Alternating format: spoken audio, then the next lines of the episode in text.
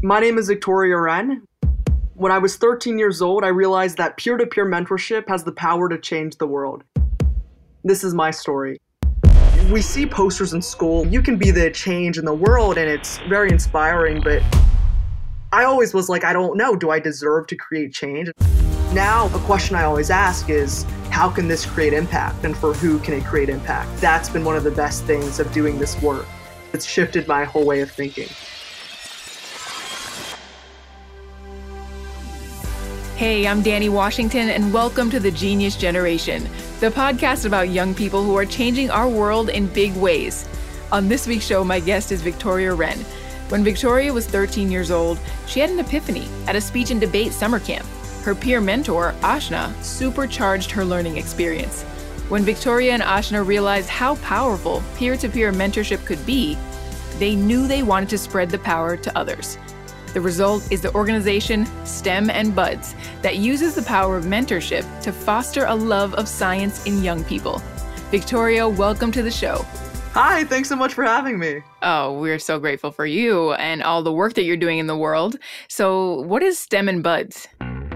STEM and Buds is a for youth by youth nonprofit. We have after school chapters, summer camps, and outreach programs for elementary and middle school students from public schools to community centers to transitional homes across the country. The first three sessions are focused on local lessons with applicable discussions and challenges. So, what that means is at our Florida chapters, we'll be talking about infrastructure and how to make more effective transportation. And in our Pittsburgh chapters, we'll be talking about the implications of air pollution as we were this giant steel manufacturing hub.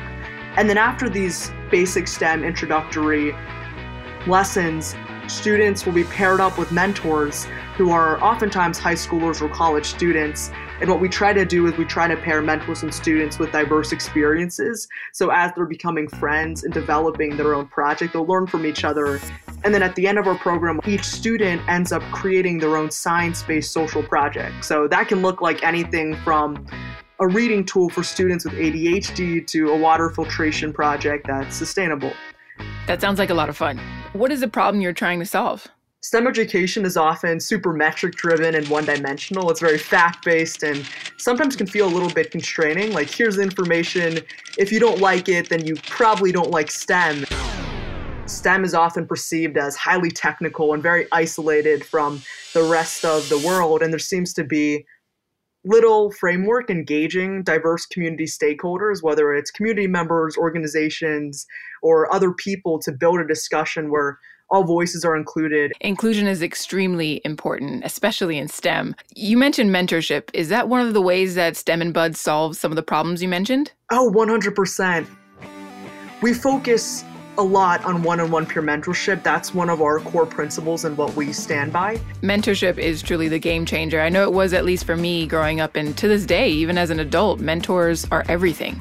Yeah, I know without the mentors we have, just personally and also with STEM and Buds, we would not be where we are. And I think having somebody there or multiple people having your back can make the self doubt go away really quickly. Fantastic. Let's jump back just a little bit, Victoria. So tell us about when you first had an interest in science. My parents both work in statistics, so I've grown up around lines of code and massive amounts of data and them telling me about their results and what they found. So I've been able to grow around a lot of the principles of identifying problems, testing it in whatever form that takes place, and applying what I've learned to something that I see as a problem. And I wouldn't say there's a specific moment, but I think a lot of my environment fostered an interest for science and the principles associated with it. So basically, you've been applying the scientific method to your day to day life. Yeah, a little bit, yeah. or at least in the decisions that you make. I know I, I, definitely do. I try to take that process, that simple process that you just mentioned, and use it when I have difficult decisions to make or trying to figure something out and find a solution for something. All right, STEM and Buds. What initially inspired the organization, and how old were you at the time? Oh, I was 13 years old, and what sparked it was when I went to a speech and debate summer camp before ninth grade. And there I met Ashna, who's now the co founder of STEM and Buds. What happened was we quickly became friends and began learning more about each other. And at some point of our two hour long conversation in the hallways. We started talking about science and what we liked about it, what we didn't. And then really quickly, all of these different points of we wish science had more mentorship or we wish science was less competition oriented started to go back and forth. And we really struck up this nice discussion and this nice list of things that we hope to change. And it's hard to describe, but it's like when you truly connect with someone and you truly have something that you share in common and you don't even realize it, especially as you're just getting to know each other, that really set us moving forward into realizing that this idea of changing science education wasn't just a feeling that was like isolated to us, but something that a lot of people thought about and wanted to fix too. So is Ashna older, younger? Ashna's one year younger. So actually it was a funny thing. She was my mentor at the camp. And through that we we thought mentorship worked super well because now we're still close friends and wanted to also replicate that within STEM Bud. That's interesting because I think a lot of folks will think that mentors always have to be older but there's this aspect of peer-to-peer mentorship where you're around the same age range mm-hmm. and you can relate to each other in a different way and then be able to share knowledge and inspire each other yeah, 100%. Uh, I'll say with like Ashna, I've learned so much. I'm interested in the social so- side of a lot of science based issues, and she's interested in more technical things. So it's been really interesting to hear and talk to her and get her opinions on different issues because sometimes we share different opinions and different perspectives. So you and Ashna met at the speech and debate camp. You hit it off and decided to start an organization. How did you get started? Give me the nuts and bolts of starting an organization at that age. Oh, it was not easy.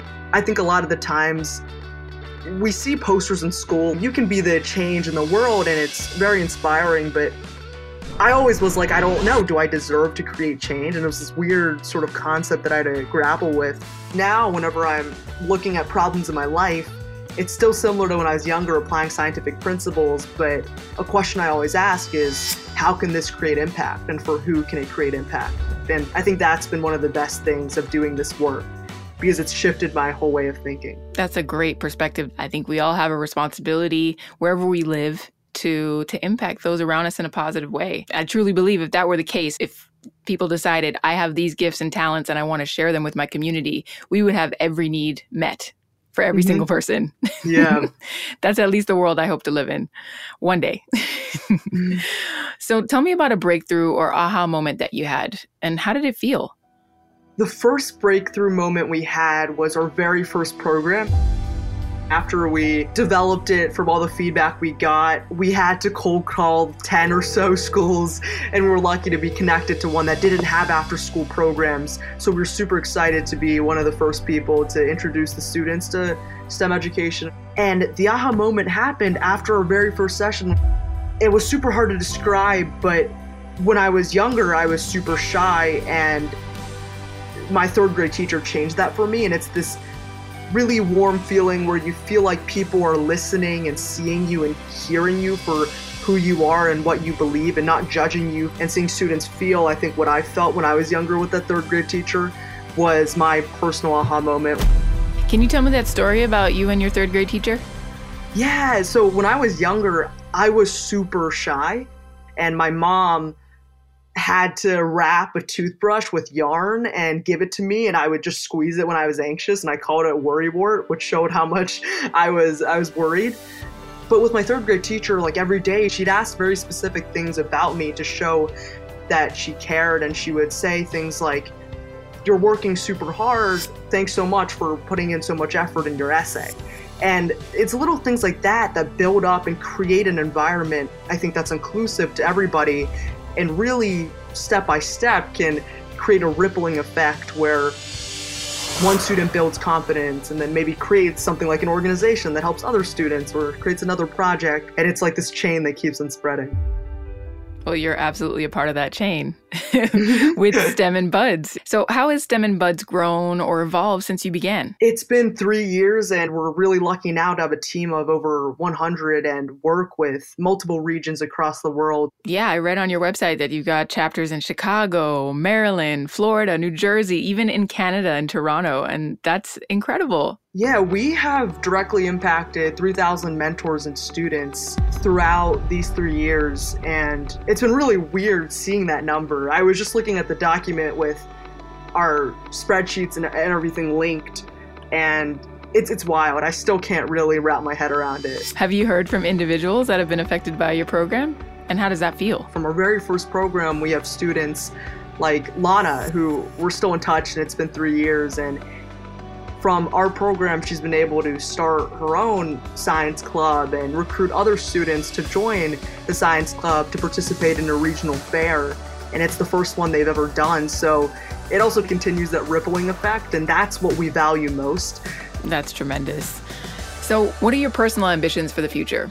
I never knew the nonprofit world existed. Like I knew the Red Cross and I knew all these big places that my parents donated to, but I never knew like what that actually meant. And now I hope to work in the nonprofit field and specifically in education slash technology. Totally. Do you have any advice for other young people who might want to pursue something similar? Yeah, I'd say first, clearly identify what you want to do whether it's with the climate crisis or whether it's with gun control, it can feel like you have a really heavy weight on your shoulders and the problem's so big and complex that it's overwhelming. Make sure you connect with other people and reach out to other young people who are doing work in the area or doing work in general that you find is cool and adult mentors who have experience or are just in general supporting you. It makes everything so much more enjoyable because without the people, the work is sometimes a little bit tough. Well said. Victoria, thank you so much for joining us. It's been a real joy having you on the show today. Thank you for having me.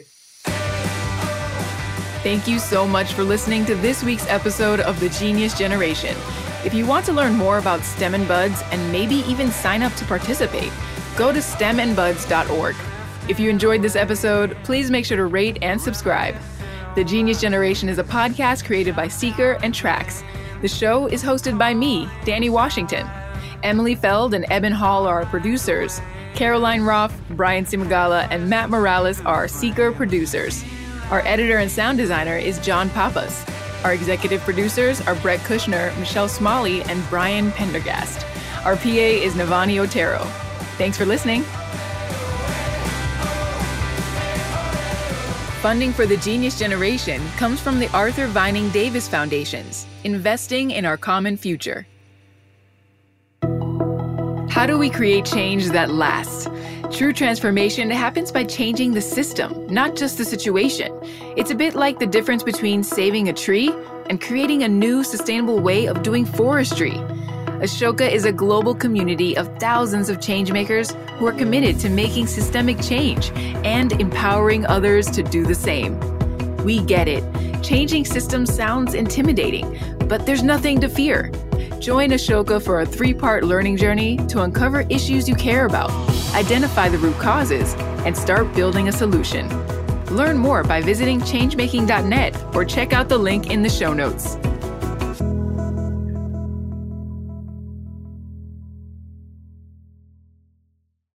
Support for tracks comes from the Corporation for Public Broadcasting. This is Tracks from PRX.